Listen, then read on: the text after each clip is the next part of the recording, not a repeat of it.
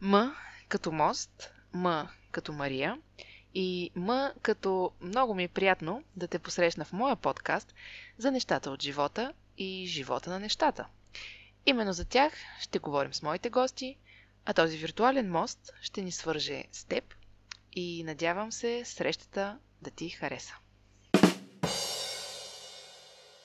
Нова седмица, нов епизод. Днес с него посрещам Пламен Димитров. Здравей, Пламка! Здрасти! През последните месеци пътуванията на всички ни бяха поставени на пауза. Много от плановете ни за бъдещето също се налага да се променят и може би дори пътуванията няма изобщо вече да бъдат такива, каквито си ги спомняме, няма да имат нищо общо с това, което сме свикнали и което приемахме за нормално, за даденост. Затова поканих и Пламен днес. Не защото е туристически агент или част от екипа на Министерството на туризма, а защото е един от най-запалените пътешественици, които познавам. Да, даже когато го поканих, му казах, че мисля, че ще е интересен събеседник, защото е бил на пет континента, а той побърза да ме поправи, като каза, че са само 4. Въпреки това, много е възможно той да е първият човек, който познавам, който да посети останалите три. И точно защото в последно време пътуванията минаха на заден план, реших днес да поговорим именно за тях с Пламен. За непреодолимото желание да излезеш извън зоната си на комфорт, да търсиш, да откриваш, да се вдъхновяваш, да не бързаш да се връщаш, а върнеш ли се, да не можеш да забравиш лесно преживените мигове, посетените места, новите хоризонти и срещите с хора, които са те променили завинаги да обичаш да пътуваш е диагноза, смятам, такава за която няма лек и не знам аз кога се заразих, но и аз обожавам да пътувам. Имала съм щастието да споделя много от посетените дестинации именно с пламен, така че не се изненадвайте, ако се отплеснем в спомени и вътрешнозаводски хумор. Да пътуваш с пламен е страхотно поред причини. Първо, той е сериозен. Каже ли нещо, то се случва. А това е важно, когато тръгваш с някого на път. Второ, забавене, което е още по-важно. Все пак не искаш да ти е скучно. И трето, може би най-важното, той е верен приятел. Едно пътуване е истински приятно, когато с теб са твоите приятели. Хора, на които можеш да разчиташ безрезервно, които споделят твоите интереси, но и те провокират да откриваш нови. Не знам кога с пламен отново ще тръгнем на път, но до тогава разчитам на него да ми помогне да те вдъхновим теб, който си от другата страна на нашия виртуален мост днес, за нови приключения и прекрасни дестинации. Пламка, какво ще кажеш? Да започваме ли? Готов ли си? Да, готов съм. Доста дълго интро, бих казал. Е, все, пак, все пак не трябва да отекчаваме твърде много а, хората, които ще ни слушат. И затова мисля да го направим като един а, а, средностатистически секс, примерно, 7 минути. От които вече 3,5 минаха. Не, значи това беше само прелюдието нали, за загрявка. Същинската част предстои. А, но за начало, може би, ще ти дам думата ти да се представиш, защото аз а, говорих за теб като пътешественик. А, не казах нищо повече, а, освен това колко много обичаш да пътуваш. Така че може за начало, за да знаят хората кой стои от среща, да кажеш няколко думи за себе си. Да, здравейте. Ами аз не се възприемам като пътешественик. Сега може би наистина съм а, обиколил някакви места, посетил съм четири континента, както каза, а, но има много, много други места, които могат да бъдат посетени. Познавам хора, които дори пътуват много повече от мен. А, но да кажем, че а, имам късмета и щастието да а, мога да си позволя да пътувам от време на време. За, за съжаление нямам чак толкова много време. Отпуска да не стига. Отпуската не стига, да. Иначе Пламен Димитров съм, IT специалист, в София живея. Да, може би това е накратко, съвсем накратко. Преди да се отдадем на виртуална обиколка на земното кълбо, имам една изненада за теб. Да видим дали ще се съгласиш да се включиш. В един от предишните подкасти се опитах да стартирам едно предизвикателство, здобих се с а, карти за разчупване на ледовете, така да ги наречем. Conversations Cards, Kitty Talk се казват. Ще оставя отново линк към тях в описанието на епизода. Идеята им е а, 100 въпроса, на всяка карта по един въпрос, в различни категории, които да предизвикат хората да си говорят повече в време на технологии, когато сме забили често носове в телефоните. Идеята на тези карти е наистина да ни накарат да опознаем по-добре хората около нас, тези, които много добре си мислим, че познаваме, или пък тези, които се сега се запознаваме. Ето аз си мисля, че те познавам доста добре след повече от 15 години приятелство, но ако се съгласиш, ще ми е интересно да ти задам един въпрос и да видим какво ще ми отговориш. Съгласен ли си? Добре, съгласен съм. Добре, а, имаме 5 категории. М- по принцип са 20 въпроса. Аз съм извадила само по 5 въпроса, да не, са, да не става прекалено, но казвам ти 5 категории. Избираш си категория, след това ми казваш номер на картата и ти чета въпроса. А, значи имаме категории за самия теб, категория взаимоотношения, категория семейство, категория любов и категория работа. Какво си избираш? Нека да е за самия теб. Добре, за самия теб държа картите от 1 до 5, казваш и тегля. 5. 5. Въпросът е, ако бъдещето на света зависеше от теб, то какво би променил? Какво би променил? Със сигурност, ако можеше да накарам хората да бъдат по-спокойни. Поне е първото, което ми хрумва на прима виста, защото поне в България, не знам, това забърза до изнегане ежедневие, в който живеем. Не знам, нещо всеки ден се срещам с някакви изнегани хора. То сигурно и аз съм такъв. Това въжи за мен. Така че, не знам. Да кажем това. Това е супер и най-лесно е да започнеш от себе си. Да си малко ти по-спокоен и така да предай нататък и тук виж, може би бъдещето на света наистина зависи от теб до някаква степен. Ами да, да, то е така.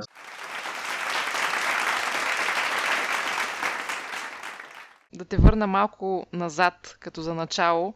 Спомняш ли си кога се зароди тази твоя любов към пътуването? Защото наистина ти при всяка удобна възможност си на някъде, си на път, дори да не е извън България. В България също доста обичаш да пътуваш. Кога се зарази ти с този вирус, както аз го нарекох? Не мога да определя, може би, точно конкретно пътуване, което да ме е накарало да продължа да го правя това но със сигурност се сещам за първото, което си беше доста авантюристично приключение. То беше една бригада студентска в Аляска. Може би това пък да е било. Там определено беше много интересно въпреки че отидохме основно да работим с приятели. Също това беше и първото ми излизане в чужбина. Добре, първото излизане на много хора е, да речем, особено България, Гърция, Румъния, а ти отидем в Аляска. Какво си спомняш от Аляска? Защото наистина това не е дестинация, която много хора посещават доброволно. Ами, да, никога не съм си представил, че мога да отида там, но си спомням, а, а, беше обикновена студентска вечер, а, на вечеря в а, студентски стол където ми го, ми го подхвърлиха като идея и аз си казах, вие луди ли сте? но в следващия момент вече правихме а, организацията. Тогава не беше толкова лесно да се пътува, то нямаше и пари, все пак бедни студенти.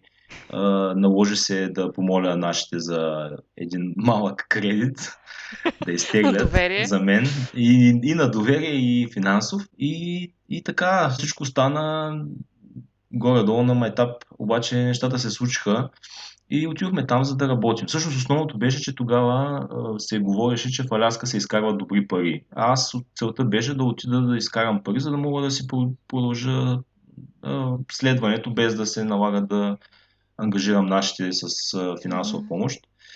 И това беше причината. Да, имаше много работа, буквално по 15 часа на ден, си прав, дори не можеш да сядаш, не ти е разрешено, а те не ти дават и столче. И, да си сигурен, че няма да седнеш.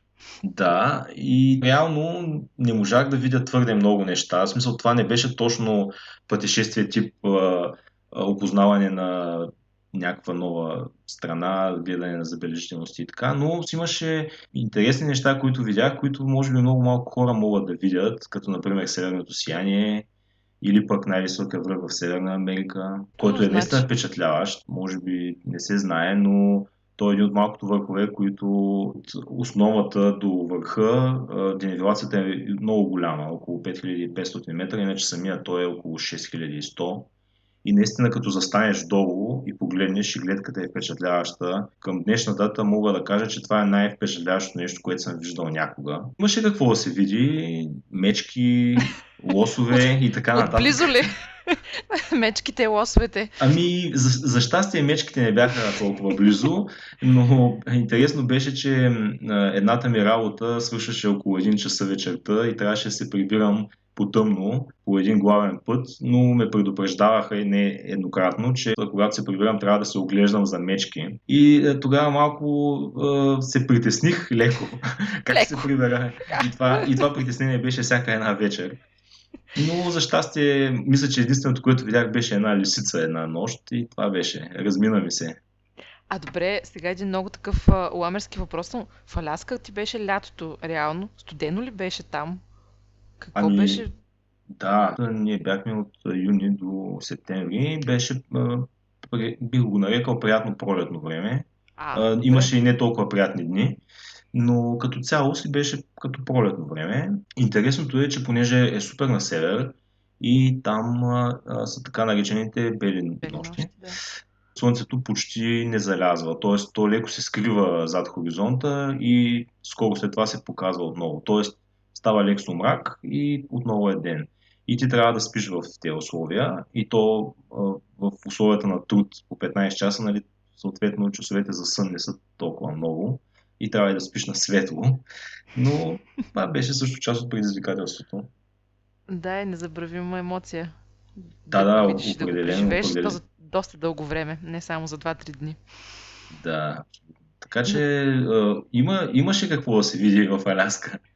Но ти след Аляска, ако не се лъжа, замина и за Северна Америка, нали? Позволи си няколко, колко седмици или колко време попътува? Или Еми, ми, всъщност, нали? всъщност не. Всъщност не. Направо се прибрали? Се директно. Да, да, абсолютно. Не пътувах, за което съжалявам, защото от Аляска беше много удобно и сравнително ефтино да се отиде до Хаваите. Но аз се прибрах директно, за да мога да продължа с пътуванията в Европа след това. А ти даже докато учеше, ако пак тук вече съм сигурна не греша, но докато учеше предприе едно също доста дълго пътуване в а, Холандия, живя в Лайден, отново за няколко месеца по програмата Еразъм. М- това беше след Аляска, нали така? Да, да, да, след Аляска, даже няколко години след това. Да. А, какво помниш от престоя си там и това ли беше следващото ти така по-дълго пътуване далеч от България? Да, да, абсолютно. То горе-долу беше със същата продължителност, пак около 3 месеца. Аз отидох да пиша дипломна работа, но целта не беше толкова дипломната работа, колкото да поживея на различно място и да видя как живеят хората там. Хареса ми. Факт е, че не, нали, не останах. Явно не ми хареса чак толкова много. А, но беше интересно да се види. Срещнах се с доста хора от различни националности, но а, за тези 3 месеца на мен много ми липсваше България и то в началото, като отидеш на ново място и си сам и не е толкова лесно. Тогава осъзнах, че предпочитам да си живея в България и да си пътувам на почивки за някакви по-кратки периоди, отколкото да остана така за по-дълго някъде. Значи все пак няма място, където би искал да, да живееш и място, което би заменил България? Еми на този етап, да, няма такова място. Тук съм, харесва ми. Не знам, не, не мога да кажа как ще бъде в бъдеще. Може пък, всеки, да, дори на местата, на които ходя, си казвам дали бих останал тук да живея. Почти всеки път си го задавам този въпрос. Но то малко е трудно да го прецениш от една, две или три седмици на едно място. Много, е, много е трудно, да. Да, защото ти виждаш, някак си той е като да отидеш на гости някъде, виждаш само най-хубавото и когато вече останеш за по-дълго, започваш да се сблъскаш с проблеми, с битовизми. Аз, докато бях в Лондон, ти знаеш, 4 месеца бяхме там, отначало беше страхотна емоция, супер яка тръпка. И в един момент започнаха страхотни битовизми. От това, че не можеш да свържиш с хазяина си, до гръмнал бойлер, спукан бойлер и, и невъзможност никой да ти помогне, защото си на място, където не се случват нещата както в България. Метро, лудница, един хаос, който е толкова различен от това, на което си свикнал. И, и това го виждаш едва, когато наистина прекараш малко по-дълго време на едно място и го опознаеш вече като местен.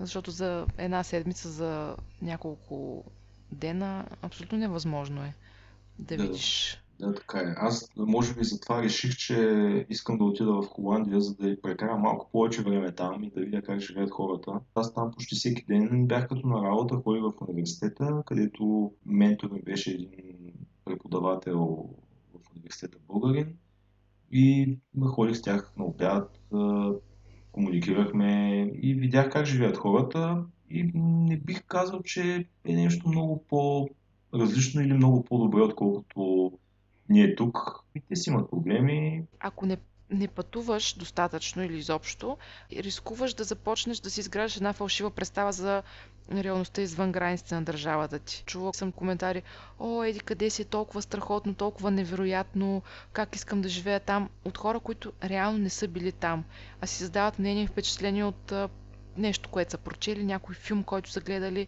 И, и когато говориш с хора, които наистина живеят на даденото място, и разбираш колко нещата не са така, както си ги представяш. За мен това е един от най-големите плюсове на, на пътуванията.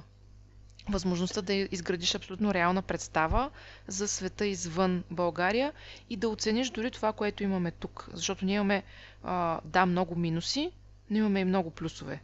И, и не можем да ги, да ги оценим, ако нямаме база за сравнение с нещо друго.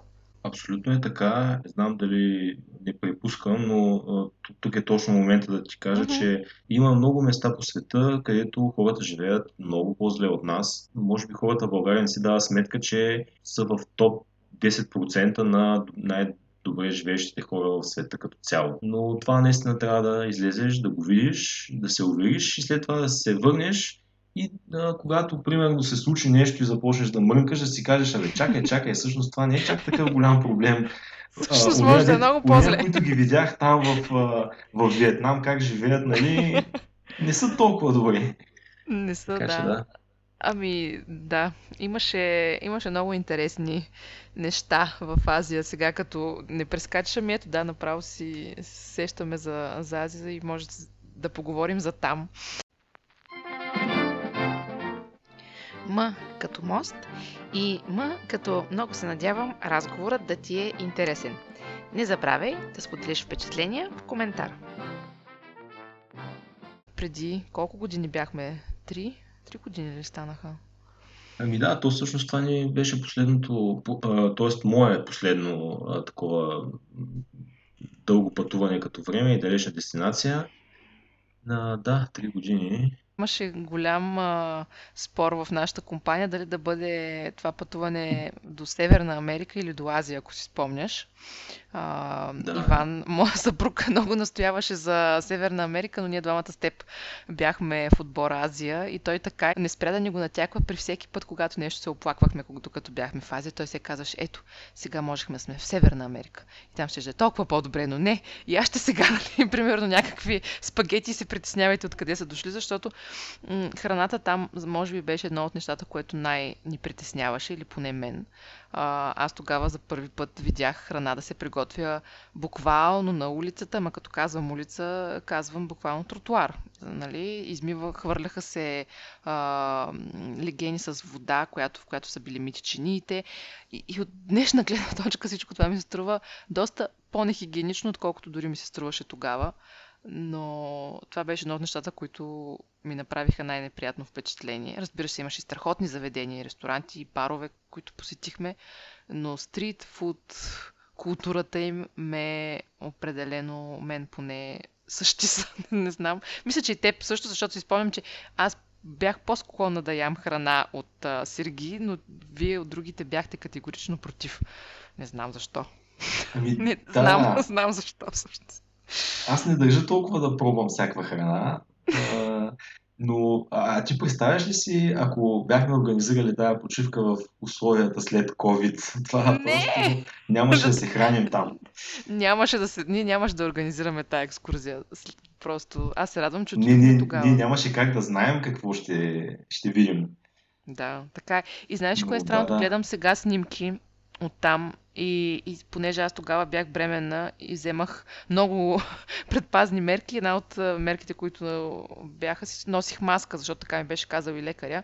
А, и от нашата компания тогава само аз общо взето бях с маска, вие всички бяхте а, много по-смели, но а, тогава я носих тази маска и си спомням, когато се прибрахме и хвърлих тези, които бях взела и си казах, повече такива неща аз няма да сложа, без да подозирам какво ще се случи няколко години по-късно.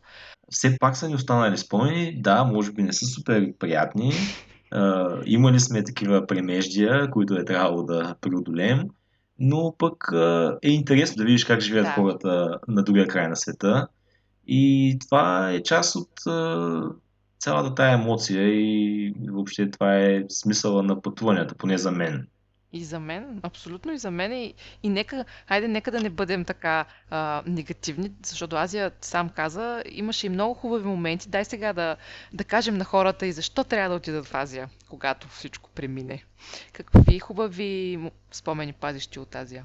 Хората бяха доста ведри, щастливи бих казал. Въпреки, че постоянно се чуваха някакви клаксони по улиците, те не бяха изнервени. На мен поне така, аз останах с такова впечатление. И си бяха съвсем спокойни. И мисля, че хората беше едното ценно нещо.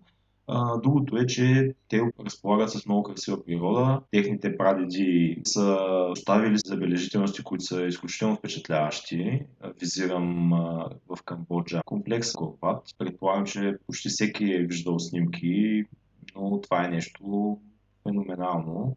Има много интересни неща, които могат да се видят там.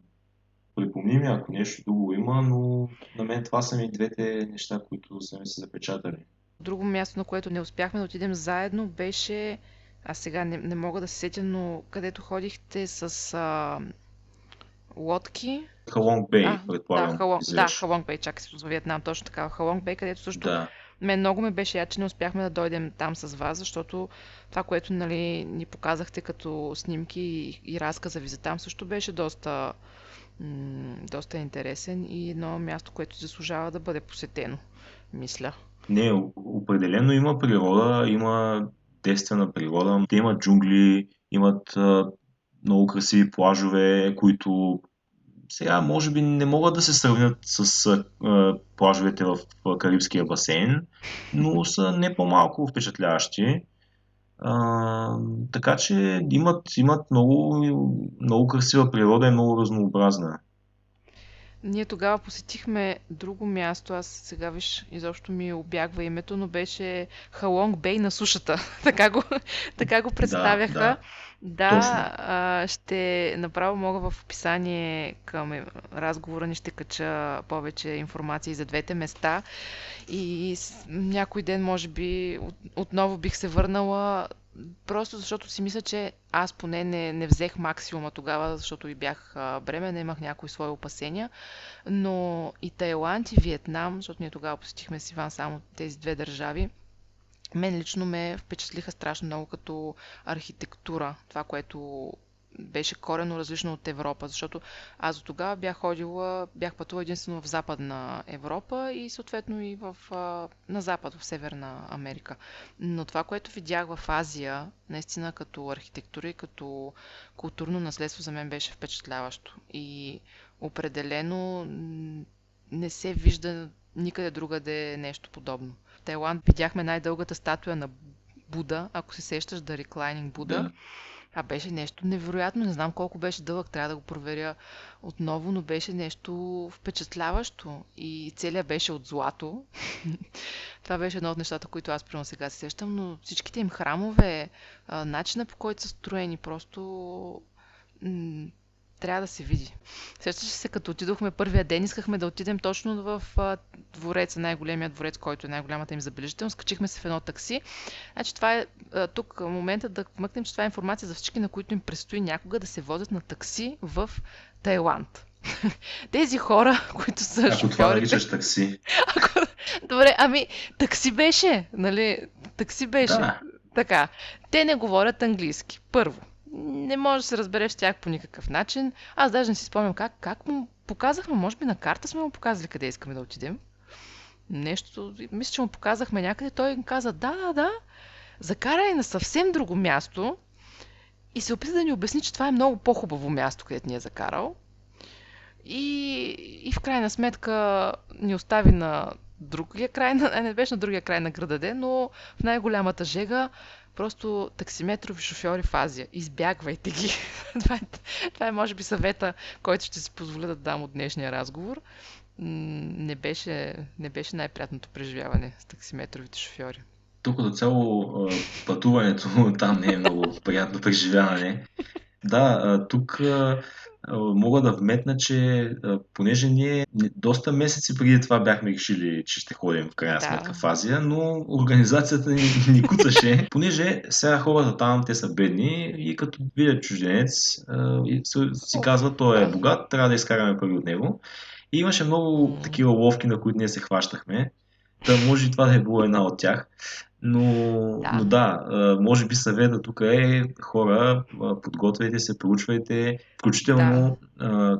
тук се сещам за една ситуация, където което беше много далеч и някакси много организирана изглеждаше как ни изправи един полицай, който ни каза, тук не се доверявайте, има супер много хора, които искат да ви изложат. Ох, да. Аз сега ще ви заведа, ще ви кажа къде да отидете, за да си хванете лодка, ще ви направят отстъпка 50% и ние, Оле, супер, много ти благодарим, а той наистина изглеждаше или може да. би като военен, или като полицай беше облечен.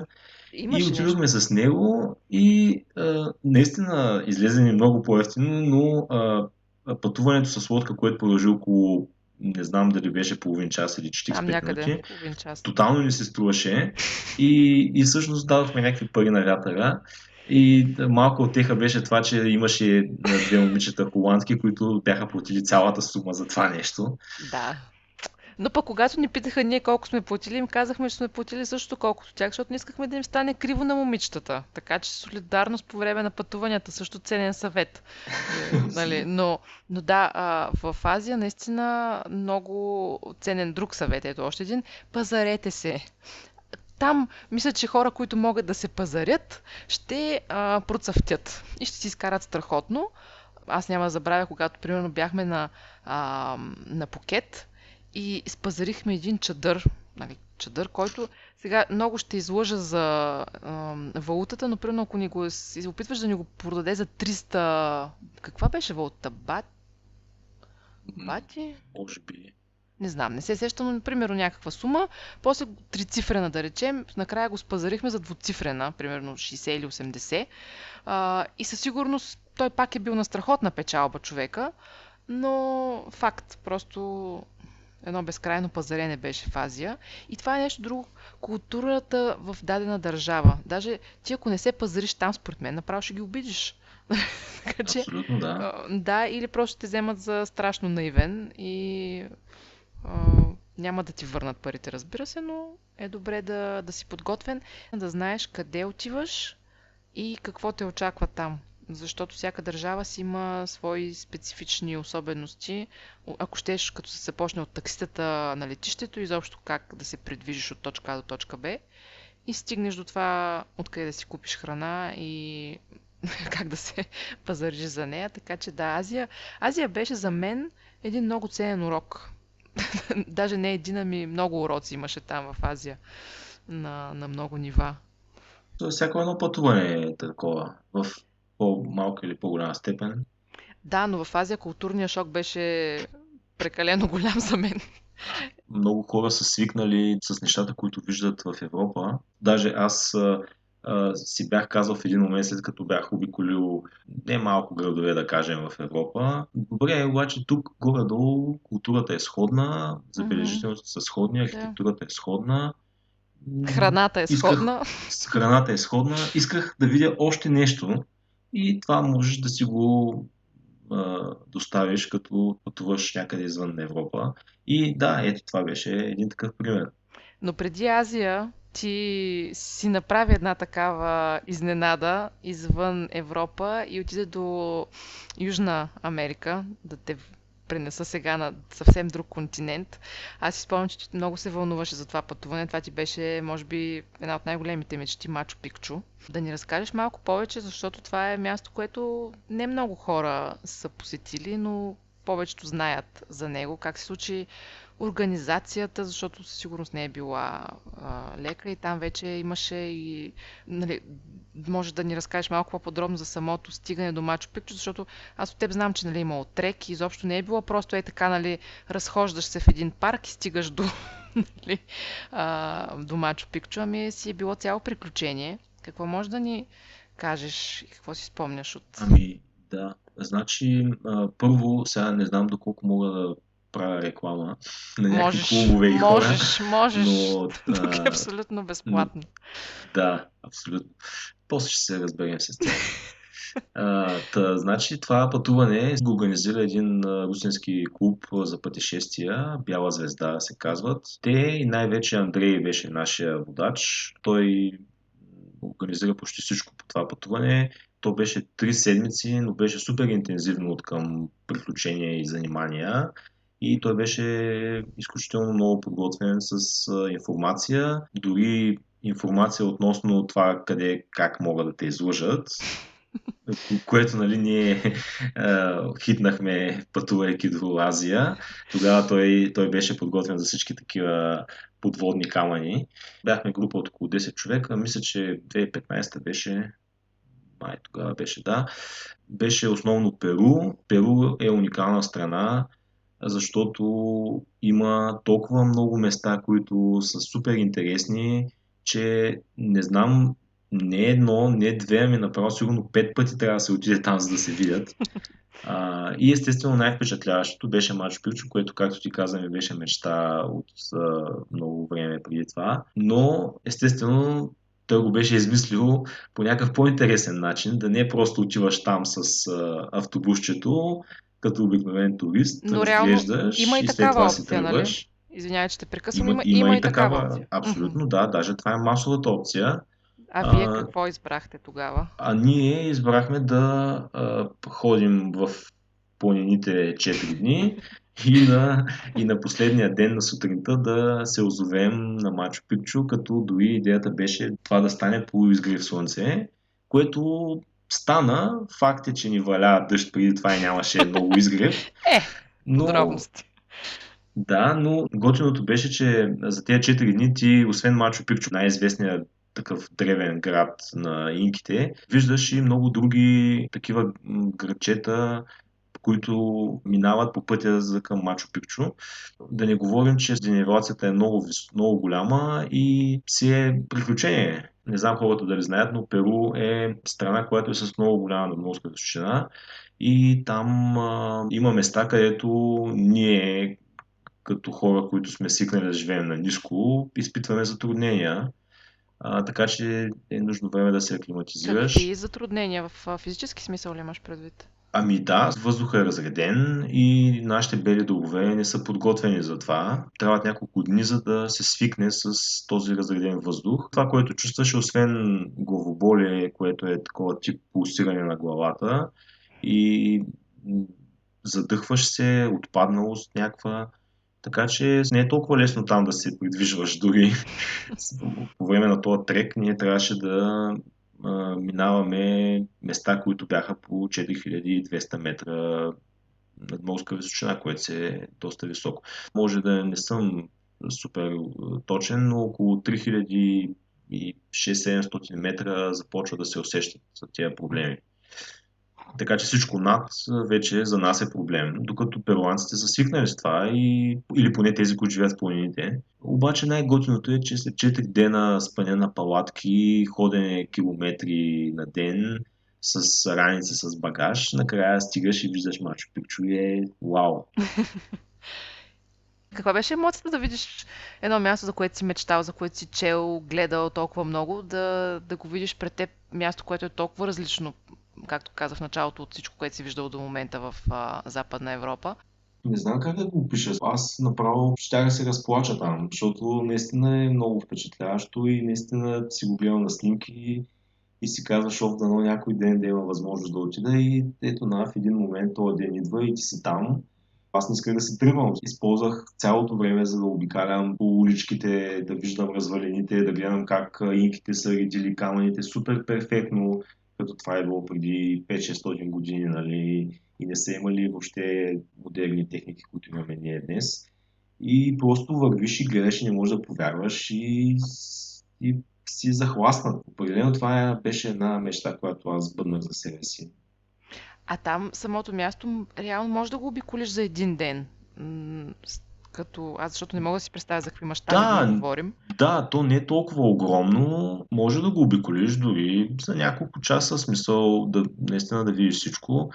Трува си да погледнеш наистина детайлите, гледките са впечатляващи защото е на някаква скала и се виждат някакви пропасти и дори ти гледайки го и си казваш как, как въобще тези хора са успели да ги наредят тия камъни без да се претрепят. Може да са се претрепали някои, нали, но важен е крайният резултат. Да. Крайният резултат. Най-вероятно е имало трудови инциденти. Да, но като място за туризъм, как би го сравнил с места, които си видял в Европа? Пълно ли е с... сега се сещам, примерно, някакви а, сувенирни магазини отстрани или, или напротив запазено е в а, същността си, в а, с цялата енергия, която мястото носи и е успяло да се изолира от а, туристическия наплив. За съжаление не е успяло, защото е твърде популярно и много хора ходят там, въпреки че правителството е ограничило бройката. Сега мисля, че бяха около 2500 човека на ден, което обаче все пак е голяма бройка и то не е толкова огромно място и от тази гледна точка не се е толкова запазило. Нали? Не си само ти там, схождаш си и се чувстваш като древен който обикаля по улиците. Нали? Защото около тебе обикалят всякакви други хора. Всякакви други древнинки. Да, но да, няма вътре никакви магазини, всичко е на входа и те не са толкова много, има и места за хапване, но всичко е на входа, влезеш ли вътре, няма нищо. А, повече от това, което са били останали развалени от а, тяхното време. А ти спомена Перу като държава, защото ти реално си бил каза три седмици там, а четири дни са били отделени за Мачо Пикчо и не мога да не те попитам и за Перу, защото също е малко по-рядко споменавана дестинация. А, какво от а, тази страна остава в теб и до ден днешен и впечатленията, ако щеш и за културата, архитектура, хора, храна? Храна също, виж, това е интересно. Бира също е интересно. Каква бира пи там? Това за теб е винаги важно. И защо Перу, ако трябва да го опишеш, как а, би звучало то? Аз пак смея да твърдя даже това в по-голяма степен, отколкото в Азия, но там хората, според мен, бяха дори още по-щастливи, въпреки че не знам дали не бяха и по-бедни. Перу, май в Южна Америка, доколкото си спомням, са економически най-зле. Тогава си дадох сметка, защото това не беше първото такова а, пътешествие, такава далечна дестинация, където наистина виждаш мизерия, бедност и тогава си даваш сметка, че ние сме много добре. Иначе Перу е много красива страна, като се абстрахираш от градовете им, които изглеждат като недостроени, защото хората там нямат изгода да си завършват къщите, защото ами, плащат по-високи данъци и затова те ги оставят на тухли и оставят на покривите да стърчат някакви арматурни железа за да не плащат данъци, един вид нали, да излъжат системата. Иначе какво има много интересни неща за Перу, които може би не се знаят. В Перу има супер много видове картофи, около 3000 са. И най-вероятно се предполага, че испанците оттам са ги, са ги внесли в Европа. И ние наистина обикаляйки там, виждахме някакви пазари, отрупани с всякакви различни видове картофи, които ти дори не можеш да представиш, че съществуват. Въобще има много неща, които могат да се видят, като каза, че пак би се върнал в Азия, защото много неща не видя. То това май въжи за много места. За две-три седмици, за съжаление, не можеш да видиш всичко. Вие бяхте в Лима, нали така, мисля? Или... Да, да, бяхме в Лима, столицата. Другаде бяхте ли, освен какво Ами, Там, да, ходихме седмици. примерно в едно селце Наска, което може би хората го свързват с а, рисунките по земята, които се виждат само от самолет. Летяхме с самолетчета, за да ги гледаме, което не беше най-забавното преживяване за мен лично, защото самолета беше много малък и постоянно правеше някакви завои и лупинги и накосан бях да напълня пътишката. Е, това си е част от преживяването. Да, да, така е. Мгм. Да, но да, но имахме на кар... карта, на която трябваше да видим 12 такива рисунки. И след третата си казах, оле, кога ще дойде 12-та. Вече започнаха да се струват едни и същи май. Така ми звучиш. Да, абсолютно. Да, бях готов вече да слизам. А, Как се казва, видях достатъчно. А каза, че сте били в Лима и все пак това е столицата. По-различно ли е там усещането от това, което казваш, нали, тези незавършени къщи, които сте виждали на много от другите места? Или Лима все пак не е ли един по-различен град, който да ти напомня по някакъв начин за Европа? Или не, напротив? Ами, да, определено, обаче то, това е, нали, всичко изглежда красиво в центъра. Има някаква архитектура, която се е пренесла с конкистадорите, нали, които са стигнали до там в някакъв момент. Виждаш доста испанска архитектура. Интересно беше, аз поне не толкова в Лима, а примерно в Куско, което е отправната точка, откъдето се тръгва към Мачо Пикчу. То това е било някаква, май, доколкото си спомням, бивша столица на империята на инките. И там е много интересно, защото ти виждаш в основата как сградите са с тези техните камъни, които са издявани перфектно един до друг долепени.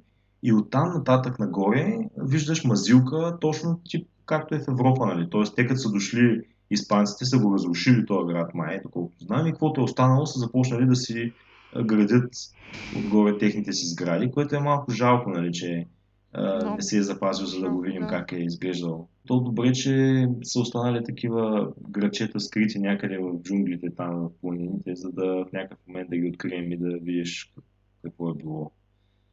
Така че, да, все пак не всичко е загубено. Да, и някой ден отново може да стигнеш до там. М като мост и М като много се радвам, че още си с нас. За да не пропускаш епизод, не забравяй да се абонираш за канала на подкаста в YouTube. Едно от другите неща, за които исках да те попитам е твоето морско приключение, защото Пламен пътува с автобуси, самолети, кораби, всичко. И преди колко две години ли беше част от една флотилия в гръцките острови? Да те Да, да. върна сега пък а, към Европа, защото също ми се струва едно много интересно морско приключение. Отново можеш да направиш реклама а, и да кажеш кой го организира и каква изобщо беше схемата, но, но като цяло това беше наистина за мен много вълнуваща емоция, към която не знам аз дали бих била склонна да се присъединя, защото ми се струва доста екстремно да живееш с а, няколко хора на една толкова тясна лодка дни наред, но пък а, мисля, че ти остана с много добри спомени и даже май се подготвяш отново да се включиш. Така ли е тази Ами година? да, да, т- за мен това е много забавно преживяване, така че аз а, винаги съм готов за такива. Ами добре, значи ще направим реклама, все пак а, трябва да а, изкараме някакви пари от тази работа. А, Казвай.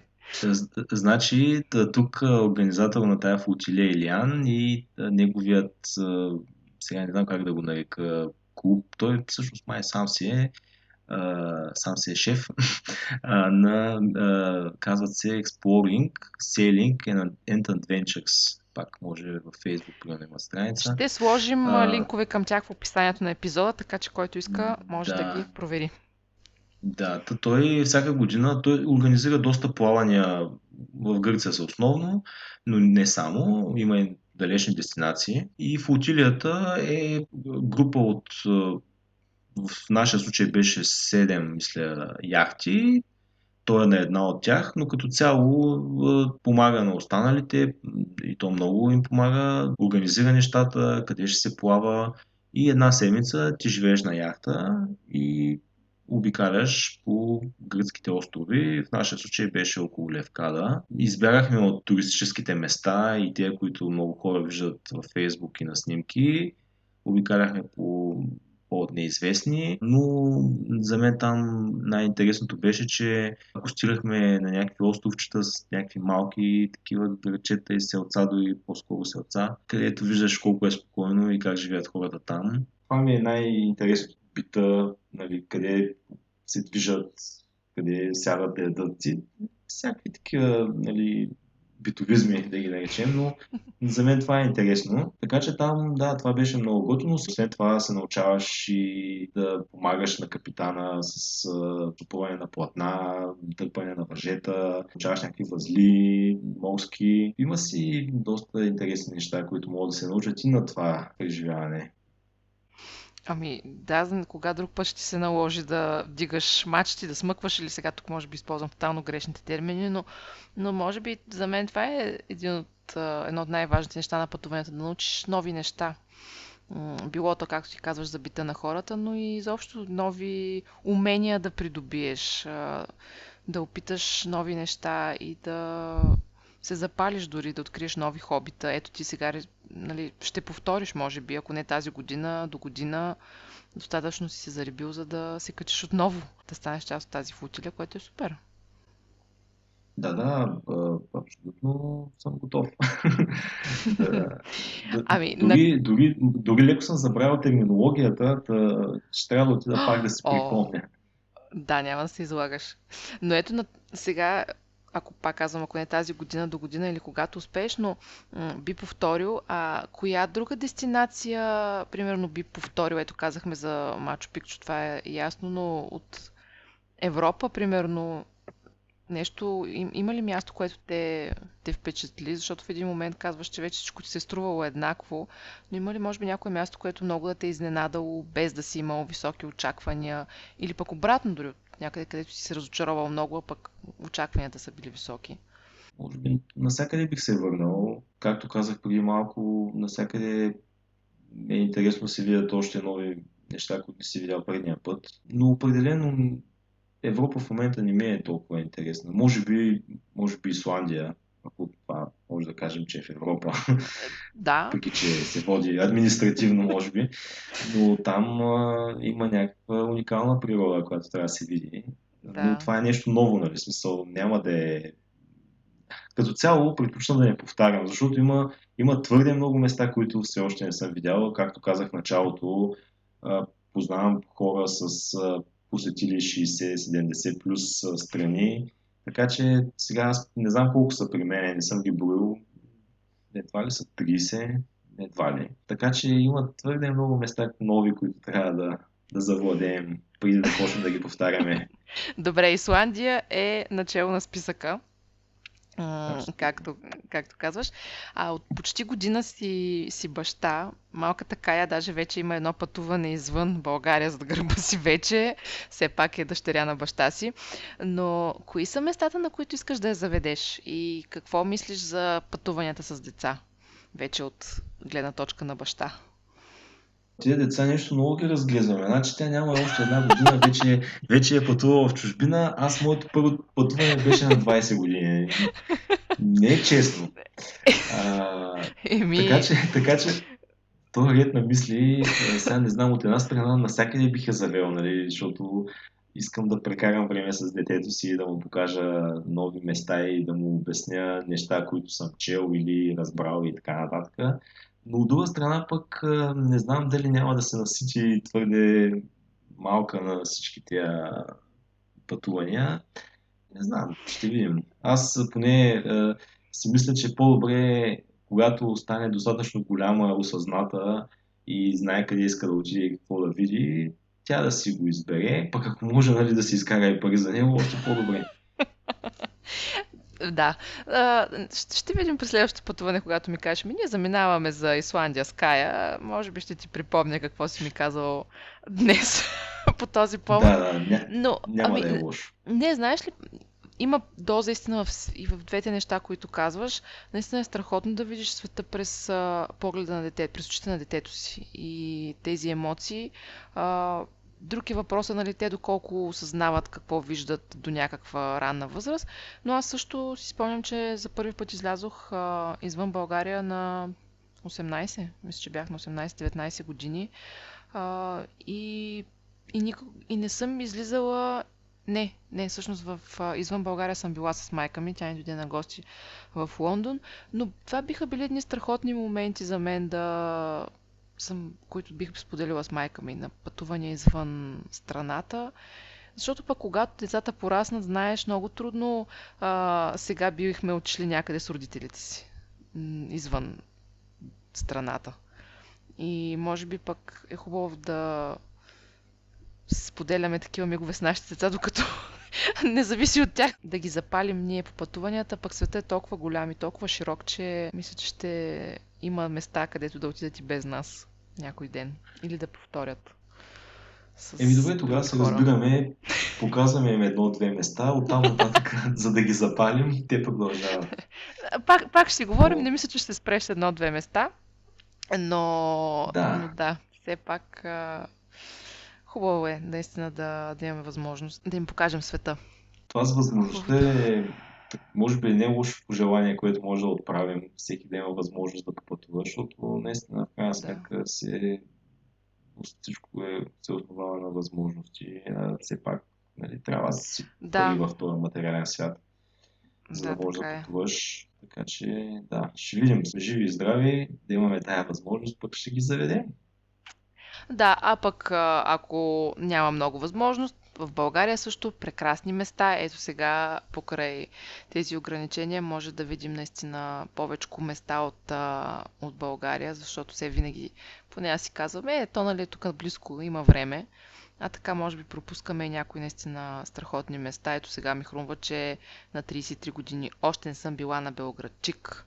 И това ми нали, винаги било като дестинация, която искам да посетя, така че познай родината, за да я обикнеш. Ето, ние си я обичаме, обаче не пречи да я познаваме, така че да, това е един много хубав финал да пожелаем наистина на... и за нас да си го пожелаем и на всички, които ни слушат, да пътуват, защото е много ценно и много прекрасно и спомените после ни топлят в моменти като тези, когато не можем да пътуваме и аз често си разглеждам албумите. Спомените си остават. Супер Пламка, аз много ти благодаря за нашия разговор, който а, от очакваните от теб 7 минути, мисля, че ги надскочихме. И ако това за теб е един средностатистически секс, ами поздравления, много добър а, тайминг. Мисля, че добре ни се получи, без да сме гонили някакво време и което е още по-важно, мисля, че можехме още да си говорим, защото, щом става въпрос за пътувания, разговора никога не, не спира. Но ти благодаря. Ами... Да, да, времето. Можеше, можеше доста неща да си кажем още. Е, Всъщност, аз сега видях, че леко се проточи времето, но а, това за един час може да го напишеш в описанието, евентуално повече дами ще ни гледат, нали? Колкото толкова, но мисля, че наистина казахме си много интересни, ценни неща и надявам се да сме вдъхновили хората и за нови дестинации, които да си набележат, когато му дойде времето. Много ти благодаря, че се съгласи, че ми отдели време и че беше такъв словоохотлив гост. Е, за мен беше удоволствие. Надявам се и на нашите слушатели да им е харесало. Оставяме ви сега с размисли и мечти за следващите дестинации и до нови срещи в М като мост. The number you have dialed has been changed. The new number is Please note, the new number is